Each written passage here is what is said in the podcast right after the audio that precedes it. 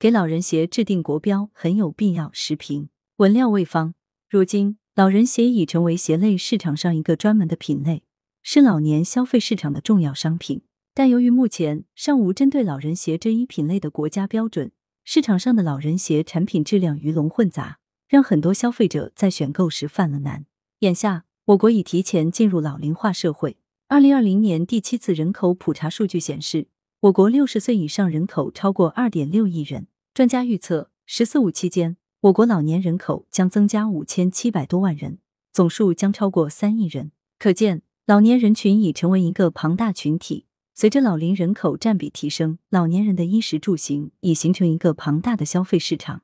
其中，于二零一二年问世的老人鞋已成为鞋类市场上的专门品类。在二零一四年到二零一八年间的短短四年里，生产和销售老人鞋的企业从一千七百多家增至三千五百多家。中研普华产业研究院发布的《二零二二年中老年鞋行业现状及发展前景分析》预测，老人鞋市场规模。将从二零二二年的八十点二六亿元增长到二零二七年的一百九十三点二二亿元，这说明老人鞋很有市场。然而，各地市场监管部门和消费者组织开展的老人鞋质量抽查及比较试验等结果显示，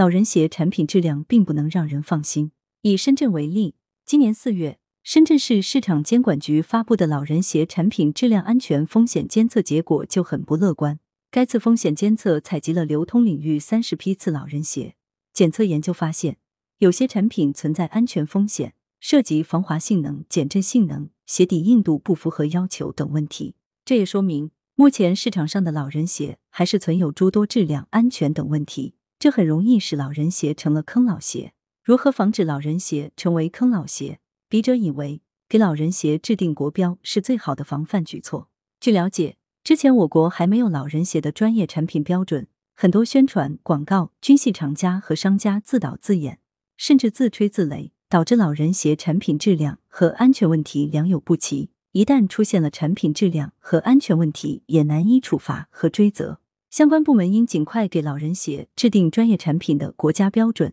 以国标为老人鞋的质量和安全保驾护航，同时也让生产企业有标可循，对标生产，按标销售。让老人鞋真正达到产品标准，从而让老年人真正能够购买到既舒适又安全可靠的老人鞋。来源：羊城晚报羊城派，图片：视觉中国，责编：张起李媚妍。